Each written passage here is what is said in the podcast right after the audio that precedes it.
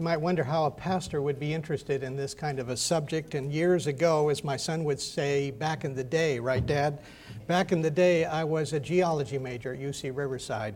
I've never lost my interest in science, and it's amazing to me, and it's amazing how the Lord leads. That years later, I find myself dealing with the things that actually caused me to lose some interest and some enthusiasm about science way back when, the same issues. I'm looking at it a little differently now. And uh, how interesting to be in a church where these sorts of things are, shall we say, critical and key. And so it is fun to be here to talk about these things today. I'm going to share with you, first of all, when I talk to uh, some people about I'm going to talk about the local church, they say, well, it's central to the worldwide church. And I guess that is true. And so let's think about our mission in terms of being a local branch of a worldwide movement. Let's take a look at a verse that Seventh day Adventists have long identified with and understood to be their mission in this world today. And I'm going to give you a little bit of a twist, perhaps in ways you haven't seen this verse before. Three angels' messages, of course, Revelation 14. Then I saw another angel flying in the midst of heaven, having the everlasting gospel to preach to those who dwell on earth. The everlasting gospel, we have a tendency to correctly say it is the central theme of all Christianity. Jesus died for our sins and so forth. But it goes on to say, saying with a loud voice what that everlasting gospel in our particular present truth mode, shall we say, is. It says, saying with a loud voice, Fear God and give glory to Him, for the hour of His judgment has come, and worship Him who made heaven and earth, the sea, and the springs of waters.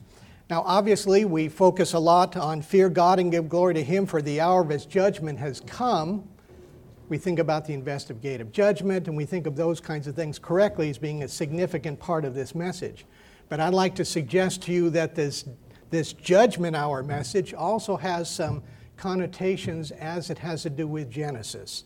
And let's take a look at some of the references now in this verse. And it says, And worship him who made heaven and earth and the sea. Now, where is that from? Where are those phrases found in that same? Pardon me? It's in the fourth commandment, correct? It's in the fourth commandment, those three phrases together.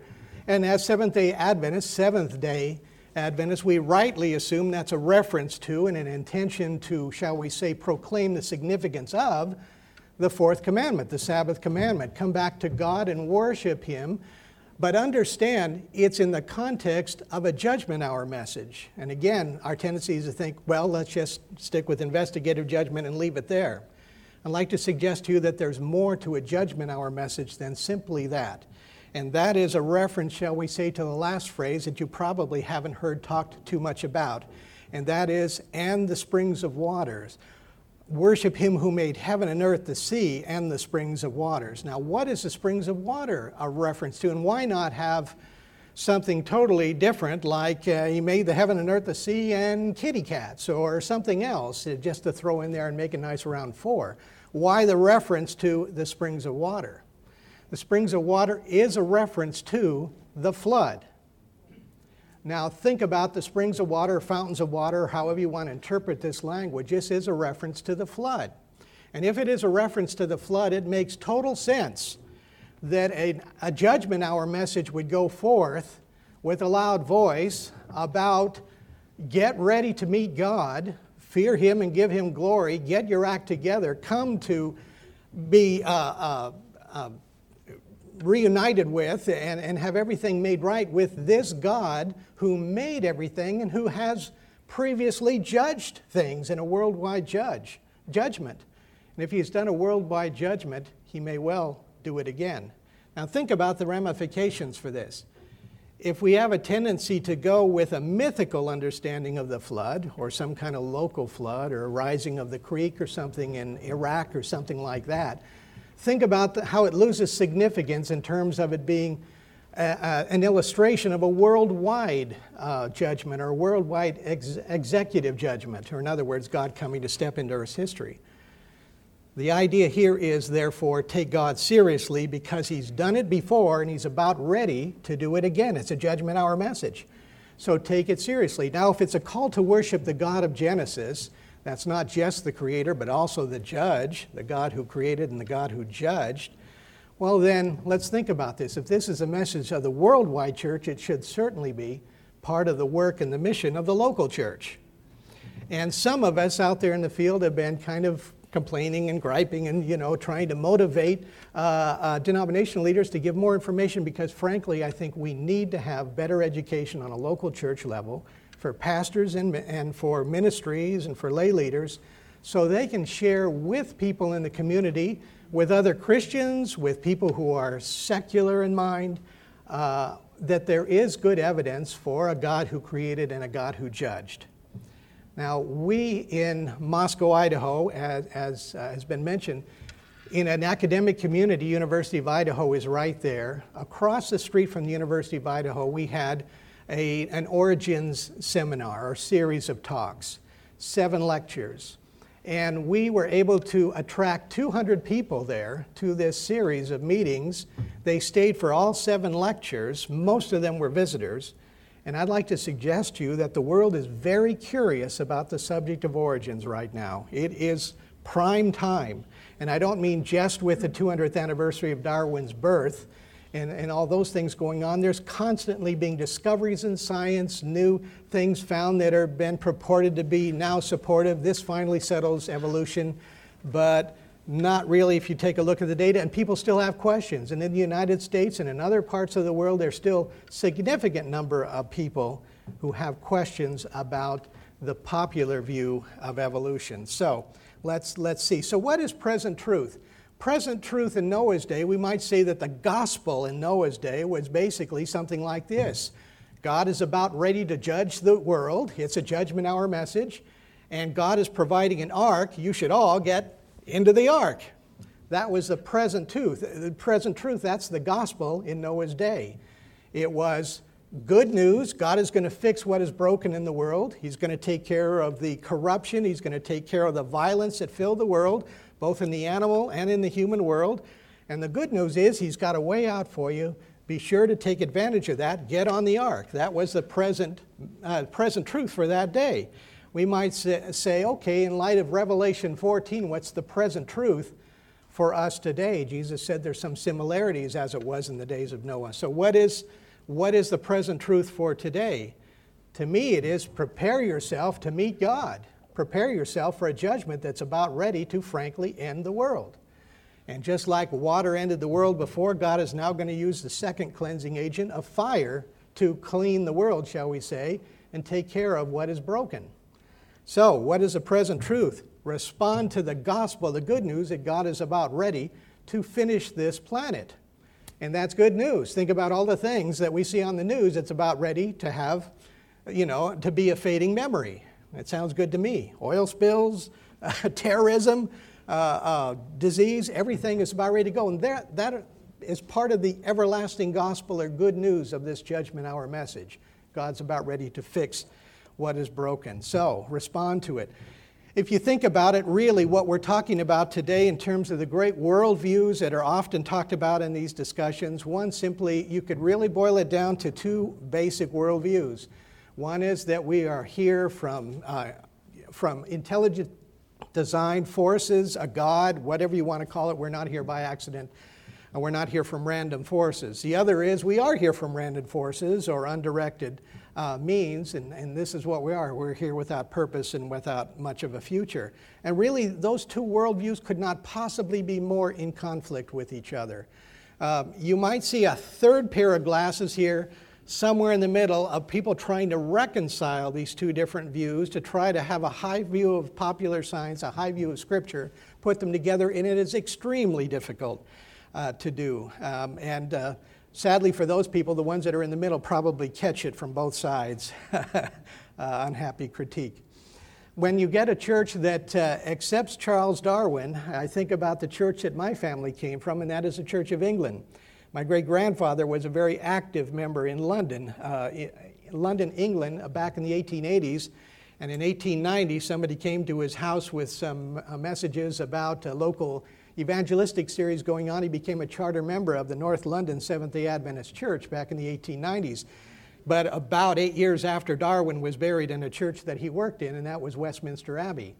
Now, Darwin did not wish to be particularly buried in Westminster Abbey, but some friends of his uh, moved the church to make it possible for him to be buried in Westminster Abbey. And I'd like to suggest to you today that any church that buries Darwin in its floor or allows Darwin in like this tends to be empty after a few years.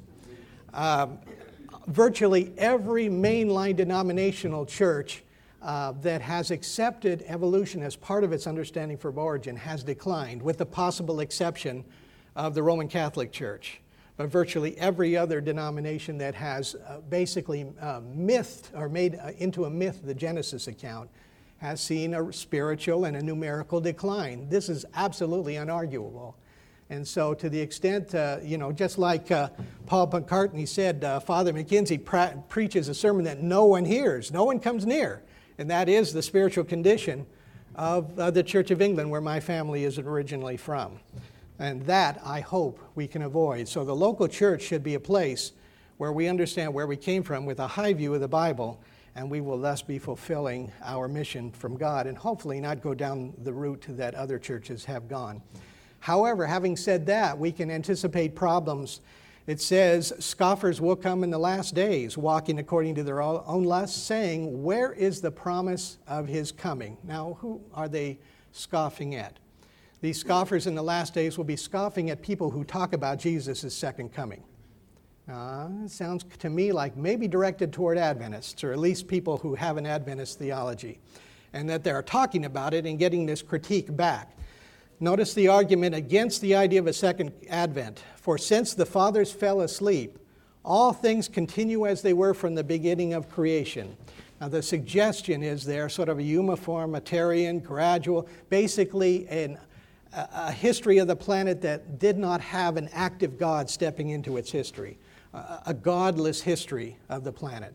And so they're joking at the idea that God would have a second coming, a, a judgment that where God would step into the history of the planet so vividly and so uh, uh, intensely like that, he hadn't done it before, they scoff.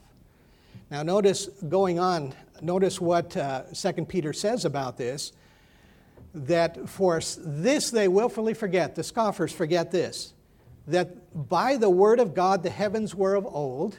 That is, they scoff, they scoff at the idea that God will step into the future history they willfully forget the creation account, and that the earth standing out of water and in the water, by which the world that then existed perished, being flooded with water. So they willfully forget the flood as well. So they ignore the evidence, the Word of God evidence, and perhaps other evidence that the creation was literal. They also scoff at the idea that the flood ever took place. And they will be aiming their scoffing at people who talk about the second advent of Christ. And incidentally, to me, it is a logical argument they make. It's a logical argument. If you don't believe God has stepped into the history of this planet as vividly as a worldwide flood in a judgment scene like that, what would be the evidence that he would do it again? However, if he has done it before, you can take more seriously the threat that he's about to do it again. I think that makes perfect sense to me. So that is the issue for the church today. The local church local church and the worldwide church as well. To me, these are the issues that we're facing locally and as a, world church. Locally, um, I have found in a University of Idaho community that people, as I mentioned, are very interested in the idea of origins. I wish there were more materials, but we're working constantly. Geoscience and other uh, institutions are working to improve our materials.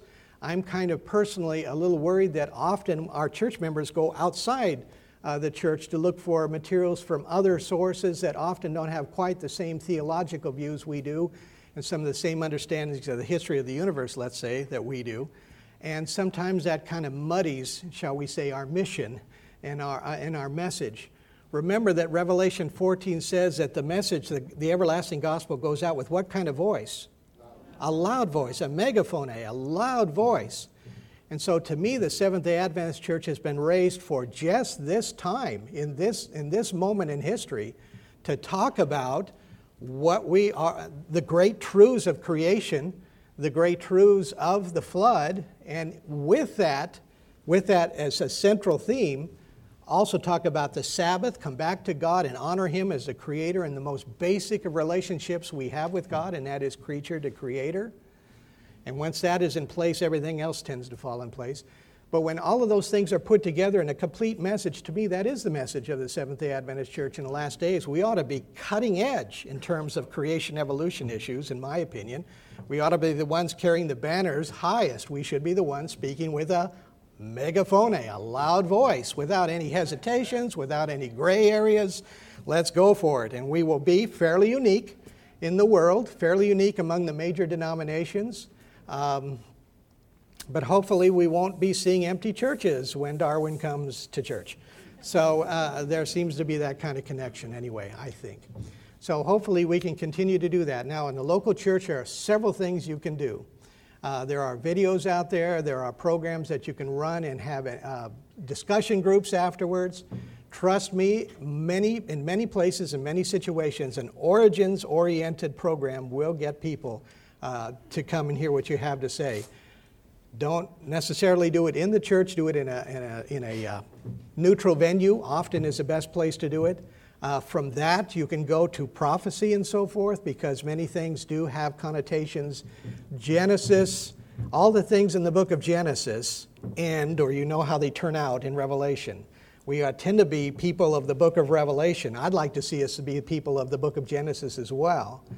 And, um, and, and that, that's kind of an interesting thing. Now, Laodicea, remember, we're all Laodicea, right? That period in church history. It's interesting that Jesus is identified as the creator in that introduction to the word of, uh, to that Laodicean church that we're living in.